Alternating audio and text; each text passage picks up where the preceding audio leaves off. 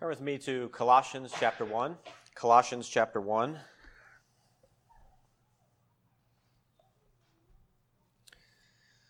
Colossians chapter 1. We're going to spend the next four weeks in the first chapter of Colossians, talking about what it means for Jesus to be here, why he came, was born, and, and what that, how that applies to us. So, Colossians chapter 1, we're going to read the first eight verses, and then we're going to skip to the end of the chapter and read the last few verses of the chapter. Some background Colossians. So, if you've been here the past three weeks, we talked through the book of Philemon. Colossian, Philemon lived in the same city. So, Colossians was written to the people of this town of Colossae, which is in Turkey. So, if you were in Colossae, you were called a Colossian. Philemon was a Colossian. So the letter to Philemon and the letter, this letter we're reading here, were sent at the same time to the same church. Two different subjects, but same group of people. So what we've learned in Philemon, Paul's in, in prison. He's got a group of people around him, and he's writing in chains to another church that he's trying to help. So in verse 1, it says, Paul, an apostle of Jesus Christ, by the will of God, and Timothy, our brother to the saints and the faithful brethren in Christ who are in Colossae. Grace to you and peace from God our Father and the Lord Jesus Christ. We give thanks to the God and Father of our Lord Jesus Christ, praying always for you.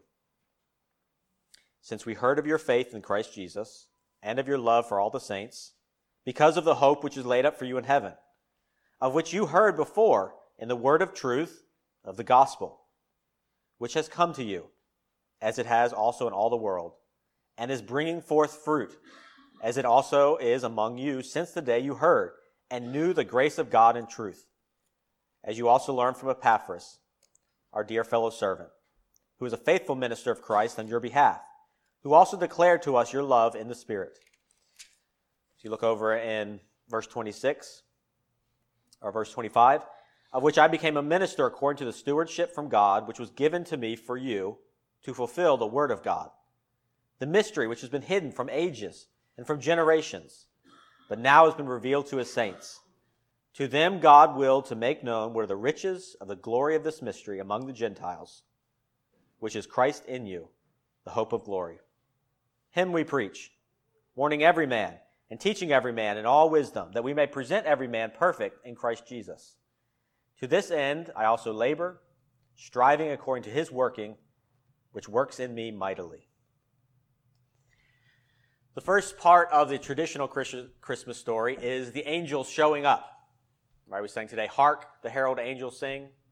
We don't say hark anymore, but it means, hey, pay attention. I got something to tell you. And then what they sing? Joy to the world. So it's a joyous proclamation, which is another way of translating the word translated here as gospel. So we say gospel, but you could say joyous proclamation. Happy news. Good announcement. So the Christmas story is the story of the gospel, the good news proclaimed. It's not just the facts, but it's the proclamation of those facts. So hark the herald angels sing, listen to the gospel. So that's what we're, we're talking about here. So the question is, what is the gospel? What is this proclamation? We know it's good, right? It's a good news. It's a joyous proclamation. Joy to the world. Why? What is the gospel? If it's so good that it must be proclaimed, what is it? So we're going to look at in this passage three things. The gospel produces, the gospel is universal, and the gospel is Christ in us gospel produces, it's universal, and it's Christ in us. To help us understand what this news is, what this proclamation is. Now, the whole point of Jesus coming into the world was to change it. Right? There was a problem for thousands of years, so Jesus was born to fix the problem which means the whole point of Christmas, the whole point of Advent, the whole point of the arrival is to produce a change. Right? It wasn't a visit. It wasn't, you ever window shopping? You just walk past and look at stuff. No. Jesus came to do something. So that means that whatever this message is, it needs to produce a change. There needs to be some results that are different than before. Otherwise, it's not good news. It's just news.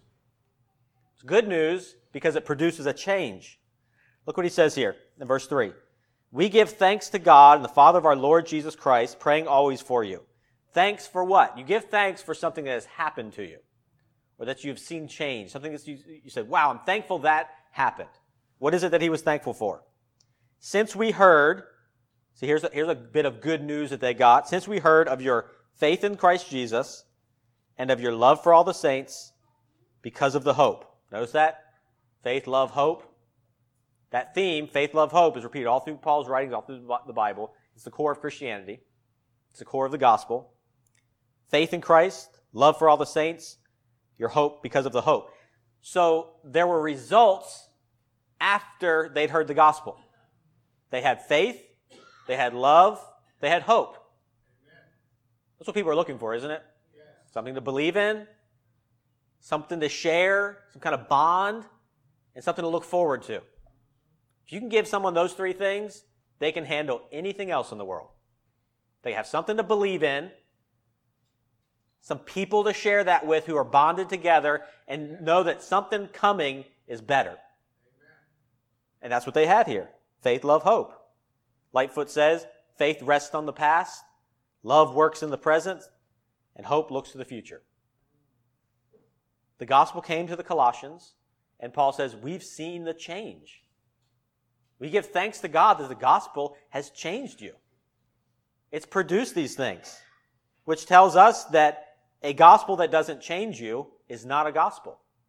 It's not good news. Good news is good because you can give thanks for the results. So he says here, I thank God that I've seen the visible signs of the gospel. Because that's what the gospel does. Look at verse 5. Because of the hope which is laid up for you in heaven, of which you heard before in the word of truth of the gospel. There it is, the gospel, which has come to you. Notice the word come to you? The advent, the arrival of the gospel. The Christian faith is built on this principle that something has to come to you. The whole point of Christmas is that you didn't go look for it. It came to you. Arrival, visit. That's Christianity. You are lost, someone comes and finds you. The Colossians were lost in the gospel which has come to you, as it has also in all the world, and is bringing forth fruit. What is bringing forth fruit? This is key to being a Christian. What is bringing forth good fruit? The gospel is. The news, the message, is actually producing the change.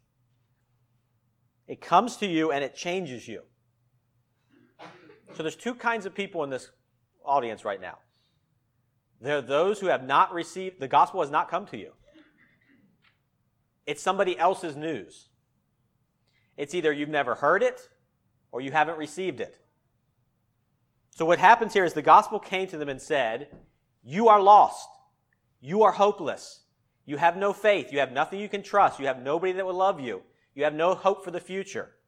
But the good news is, if you trust that Jesus Christ is the Son of God, did come into this world, and died for you, if you trust in that only, that good news, then you are saved. From what? From everything bad. Whatever, put whatever you want in the bad column, you're saved from it. Sin, death, judgment, guilt, fear, God's punishment, hell, whatever it is. So it comes to you and it saves you, the gospel that Jesus Christ died for our sins. Now, if you haven't received that, you have no good news. All of your news is fleeting. It's like, wow, I got a new job. That's, that'll be gone. Wow, I feel great today. That'll be gone. Man, my kids really made me happy. That'll be gone. Whatever your good news is will be gone. But if you if the gospel has come to you, that won't leave. That changes you. It doesn't just change your surroundings, it changes you. So if you haven't received the gospel, you have no hope. You have nothing to hold on to. So I don't know who's a believer, who's not, but if you're not a believer, right now the gospel is coming to you. It's coming to you right now. It's God calling you, be reconciled through the work of Christ. And if you receive that, it will change you. It will change you inside and it will change your standing with God. That's what Christmas is about the arrival of something that will change you. But it doesn't stop there. And this is what Christians need to hear. I heard someone say this week every Christian thinks the gospel is just to get rid of your sins. And until someone comes and beats it into their head, they never realize that the gospel is for the rest of your life. And I thought, yep, that's me. Spent a lot of years thinking, I'm saved, got the gospel out of the way, what's next? But look what the Bible says. The gospel which has come to you, as it has it also in all the world, and is bringing forth fruit. As it also among you since the day you heard and knew the grace of God in truth. It comes to you, it changes you, and then it continues to bring forth fruit. What fruit? Joy to the world, peace on earth, goodwill, reconciliation. The fruit we call the fruit of the Spirit joy, love, peace, self control. Where do those fruits come from? Do they come from you working at them? That's not what the Bible says. The gospel is bringing forth fruit. If you want to grow as a Christian, if you want to see results in your Christian life, the gospel will produce them or they won't be produced. If you don't hear, listen, believe the gospel, you will not have fruit. But if you do believe the gospel, you will have fruit. The power of the gospel actually produces the fruit. That's why we talk about the gospel all the time. It's not just about what the Bible says, sort of, this was written to the Colossians. Okay, that's interesting. This was written by Paul. Well, that's interesting. It's more than just the facts, it's the story. The story that is believed produces fruit. If you think you know the gospel, you don't. You know part of it. And you're going to spend the rest of eternity learning the rest of it. If you are not spending time in the gospel, you're not growing. You're not seeing fruit. Do you struggle with anger? The gospel has not worked in your life yet. Are you afraid? You don't have good news. You have anxiety? You don't have joyous proclamations. You see, the suffering inside of us that really cripples us is opposite of the gospel. You want to get rid of the anger, the fear, the guilt, the shame, the aggression, whatever it is, it's the gospel that produces the fruit. So, what should we focus our lives on? That gospel that actually changes. Not on things that don't change. You see, that's what Paul says at the end of this chapter. He says, Him we preach, warning every man, teaching every man. To this end I also labor, striving according to his working, which works in me mightily. Should you remove negative people out of your life? Asking a self help person, someone who, so sort of motivational speaker, uh, people who are trying to be your best self and help you grow, here's what they're going to say. Here's what Joel Osteen says You cannot hang out with negative people and expect to live a positive life. Makes sense. Here's what Brian Tracy, he's a, he's a, a popular self help speaker. Avoid negative people at all costs. They are the greatest destroyers of self confidence and self esteem. Sounds good, doesn't it? Here's the problem it's not the gospel. You see, what it's saying is people change you, people affect what's inside of you. That the people around you have the power to change you on the inside. You ever feel like that's true? That means that the people around you are stronger than what's inside of you. But what Paul is saying here is that if you believe and live in the gospel, what's inside of you is stronger than the people outside of you. This is not a self help gospel. This is a gospel that works, that powers you, that energizes you. See, says, To this end I also labor. That's not a nice word. It's from a Greek word from which we get the word agony. It's that hard work. Negative people are hard work, aren't they? Man, they're hard work. Especially if you are also a negative person. Then you're dealing with two negative people. It's hard work. It's labor, it's striving. It says it, so uh, to this end also labor, striving according to his working. Now working there means energy. So where do we get energy from? According to his energy, which works in me. How does Paul manage to put up? I mean, have you read some of Paul's letters? He's dealing with some bad people, some negative people. How does he deal with it? Does he cut them out? Does he do what Joe Osteen says? You can't hang out with negative people? Does he do what the, positive uh, thinker says? Avoid negative people at all costs? They are the greatest destroyers of self-confidence and self-esteem. True, unless you've got something inside of you that's more powerful than negative people. That's what the gospel offers you. The energy not nice thoughts, but actual working, Christ working inside of you that helps you put up with those outside of you. That's why the Christian faith has always reached out to the poor, to the marginalized, to the oppressed, because we have the internal strength to bear up under their problems. And anytime a church fails to reach out, it's because they don't understand the gospel. When you start cutting negative people out of your life, it's because you don't fully understand the gospel. Because a true gospel filled life has the energy of God that overpowers any outside force. Amen. If negative people change you, they are more powerful than God to you. They have the ability to change your insides. In New York, they have Fashion Week. It's a big deal especially in New York. And in Fashion Week, they're all out in the streets and there are these conferences, and you'll see a lot of people around there who are not fashion stars. They're not models. They're not the beautiful people. But they believe that if they can be close enough in proximity to the beautiful and the powerful, some of that will bleed off on them. If I can just be friends with a powerful person, if I can be friends with a supermodel, then I'll, something will come back on me. And one author says it results in a nagging sense of soullessness. I don't have anything inside of me, but if I can get near someone who does, maybe it'll rub off on me. I don't have strength in me, so I'll get around strong people and they'll give me the strength. It's another way of making idols out of people. Sometimes negative people are negative idols and they crush you. Sometimes good, positive people are positive idols and they lift you up, but it's all about those people. It's not about you.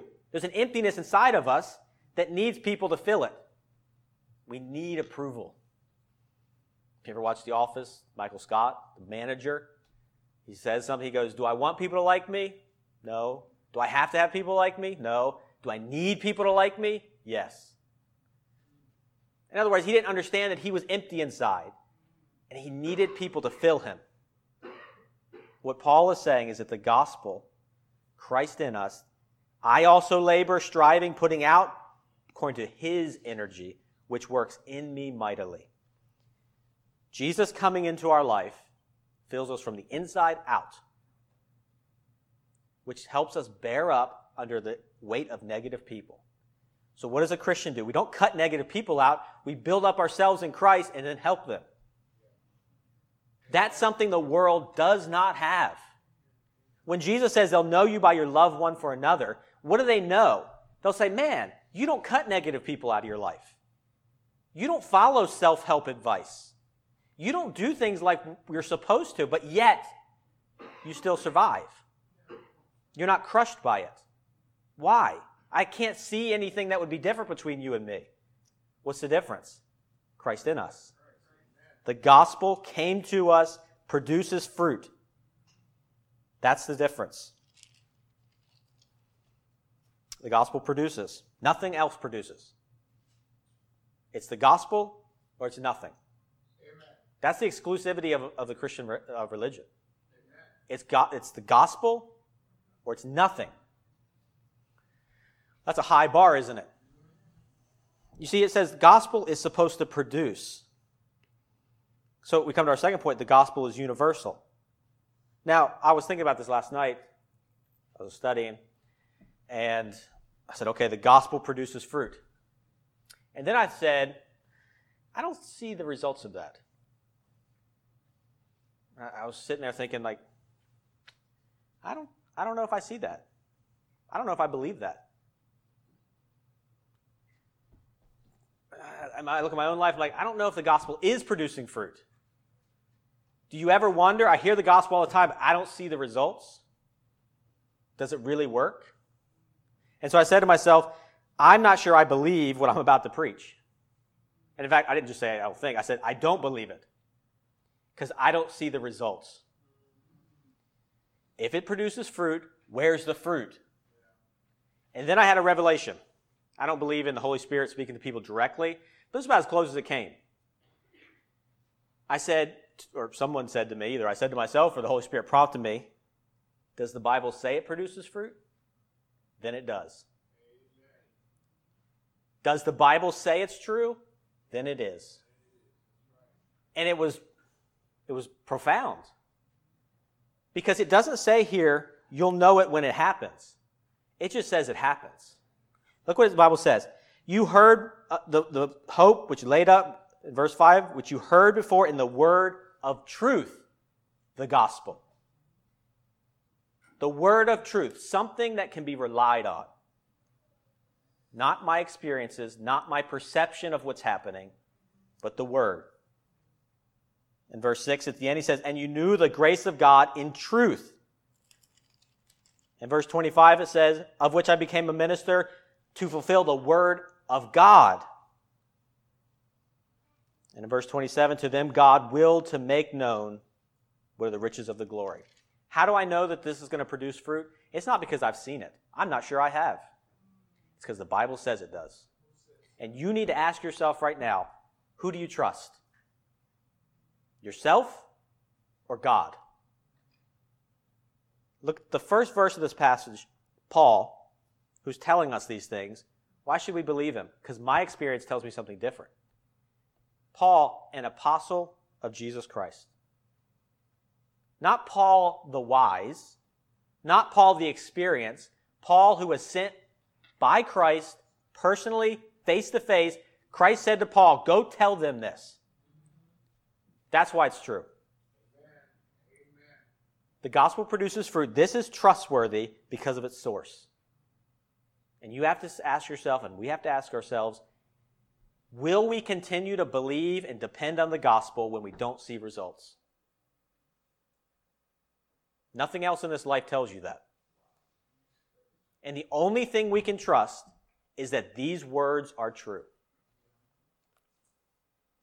That takes a lot of faith. But that's what Christianity is believing that it's true. Trust the Word of God by the apostle that the gospel is enough. Now, if the gospel is the only thing that can change you, it better work for everybody. Else, it does, we've got nothing else to give them. But look what it says which has come to you, as it has also in all the world. Where'd the gospel go? The whole world. One way to Christ, but that way is open to everybody. When we go into another town, another city, another country, when we support missionaries, what did they, what's the one thing they need? Ability, talent, cultural awareness? No. The gospel. Because that's the only thing that works for everybody. The music will never make everybody happy. The style will never make everybody happy. No one thing will work for everybody except the gospel. There's only one way to heaven, but the way is open. One gospel for all people, for the whole world, not one group. Lightfoot says the true gospel is the same everywhere. The false gospels address themselves to limited circles. The true gospel proclaims itself boldly throughout the world. Heresies are at best ethnic. Truth is essentially universal. You know why we strive for diversity? Why we're trying to be a multicultural church? So that we don't buy into some sort of false gospel that says it's only for a certain kind of people. It's for people like me. I know it works for me, so it must be for people like me. But it's not. It's for everybody. It's not the white man's religion. I know the white man brought it to America, but it's not the white man's religion. It's not the Westerner's religion. I know the Western world brought it to America, but it's bigger than that. It's not for any one group of pers- people. The gospel is universal because it's universally true and universally effective. He, Paul goes on. It's not just for every group of people. Look at the uh, verse 28. Him we preach, warning every man, and that's, a, that's the way Greek talks, every one, warning every man and teaching every man in all wisdom that we may present every man perfect. Why does he say it three times? Because he wants you to know that you can get the gospel. Not just this church, but you individually can understand the gospel. Now, you think you're not smart enough, or you don't have enough time, or you don't have the ability, or the training, or the background, or anything else that you put in the way. The Bible says it's for everyone. Every single individual has the same opportunity to hear and believe the gospel. There's no limits here. Why do we preach the gospel? What else can I give you that works on every single person? Think about that. Marketing is all about targeting. It's all about targeting a group and appealing to that group. The gospel says it appeals to every group. There are no levels in the Christian church. Everyone comes to the same place, listens to the same sermon because it all comes from the same Bible and believes in the same gospel. That's not to be found anywhere else. And so for the rest of our lives, we preach and we teach with all wisdom for everyone because everyone has the potential and the ability to believe and know the gospel. See, it was joy to the world, not joy to the Jews. It was God and man reconciled, not God and the Jews reconciled. It's God and everybody that's the divide. God on one side and everybody on the other side. And the gospel brings those two together. So you only have two conversations in one sense. You're either talking to God or you're talking to everybody. There's a way to talk to God and there's a way to talk to everybody else that applies to everybody else. It's the gospel. It's this message of what Christ has done. But it's not just a message. It produces, it's universal. But look what he calls it. So in verse 5, he says, Because of the hope which is laid up for you in heaven, the word of truth, the gospel. So hope and gospel are the same. The grace of God is another synonym. Then look in verse uh, 27. To them, God willed to make known what are the riches of the glory of this mystery. Another word for the gospel, mystery. Which is hope, gospel, mystery, grace. Which is Christ in you. That's the gospel. Christ in you. The hope of glory. Him we preach. Not just the facts. We preach a person. Him we preach. All these synonyms point to one person. If you think Christianity is about doing, if Christianity is about a way to live, Christianity is about a philosophy of giving or forgiveness, you don't, that's not the gospel. We don't preach the way to Christ. We don't preach the way to heaven. We don't preach the way to righteousness. We preach Christ. We preach Him. He is the way. He is the truth. He is our righteousness. If we're not preaching Christ, we're not preaching the gospel. You see, facts change or, or become outdated. They're static. They're just there.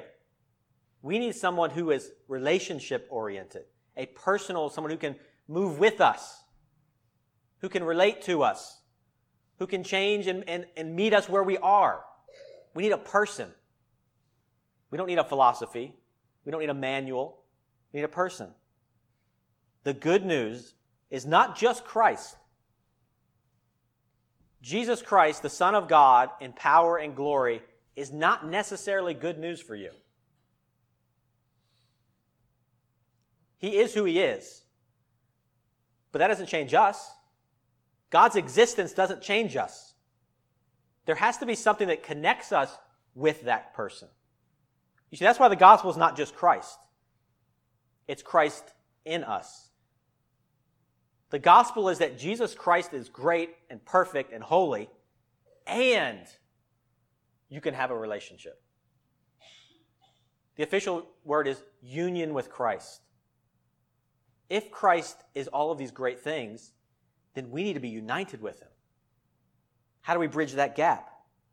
The good news is that Christ unites with us, Christ in us. Do you view Christ as sort of waiting for you? You don't get the gospel. Do you view Christ as watching you? That's not it either. Christ sort of telling you, come on, come over here, do the right thing, be a good person, come talk to me. That's not the gospel. That's just another way. The gospel is Christ is in you. There's no going to Christ. Once you're in the gospel, you're there. You're always with Christ. Perfect union, a personal guarantee that everything's going to be okay. What is our hope? Is it that heaven's going to be great? I don't know what heaven's going to be like. But I do know wherever Jesus is, I'll be there. And since Jesus creates everything, I'm pretty sure where he lives is going to be pretty nice. So if I can just manage to be wherever he is, I'll be fine. That's the gospel. The union with Christ. A personal righteousness that takes all of our work out of it. Imagine two football teams. One football team won the Super Bowl last year. Number one team in America. The other one was last. They were like, I don't know, like 2 and 14 or whatever the season runs. But at the end of the season, the bottom team managed to make it to the Super Bowl. There's a miracle. They managed to work together and they got there. So now the best team and the worst team are in the Super Bowl. What's the best team have to do? They have to win. If they don't win, they're nothing. But the worst team, they've made it. The coach has already won Coach of the Year. The quarterback's already got MVP. They've already been hailed as the greatest comeback ever. Whether they win or lose a Super Bowl, they've made it. That's what the gospel tells you. You've already made it. Now play. You don't need to prove yourself. Christ in you has already proved himself. Now you can live out in peace. He is our righteousness. But of him you are in Christ Jesus, who became for us wisdom from God and righteousness and sanctification and redemption. Are you trying to be a good person? You don't need to. Christ became that for us. Are you trying to become wise and smart and educated? God already did it. If Christ is in you. If the gospel is living and growing and dwelling in you. The personal truth that Christ did not just come into this world, He came to live with us. Every single one of us who accepts Him. That's the friendship that Christ offers. This is from Chrysostom, who preached from the same passage 1700 years ago. Guess what he preached? Same thing. Same gospel. It hasn't changed in 2,000 years. He's talking about friendship, this union. How do you make friends? Where do your friends come from? A lot of times they're just people you spend time with, you do the same things. Sometimes they're work friends. Sometimes they're family friends. Sometimes you marry into it. These are the relationships you have. He says that's nothing compared to what Christ is offering us. He said, For nothing is so strong as the bond of the Spirit. For he who became a friend from receiving benefits will, should those be discontinued, become an enemy. He whom habitual association becomes inseparable will, when the habit is broken, let his friendship become extinct. A wife or husband, should a clash have taken place, will leave her husband and withdraw affection. The son, when he sees his father living to a great age, is dissatisfied. Every relationship that you built on this earth has a weakness in it that will break the relationship. But in the case of spiritual love, that union with Christ, seeing it is not composed of those things, neither time, nor length of journey, nor ill usage, nor being evil spoken of, nor anger, nor insult, nor any other thing, has any power of dissolving them.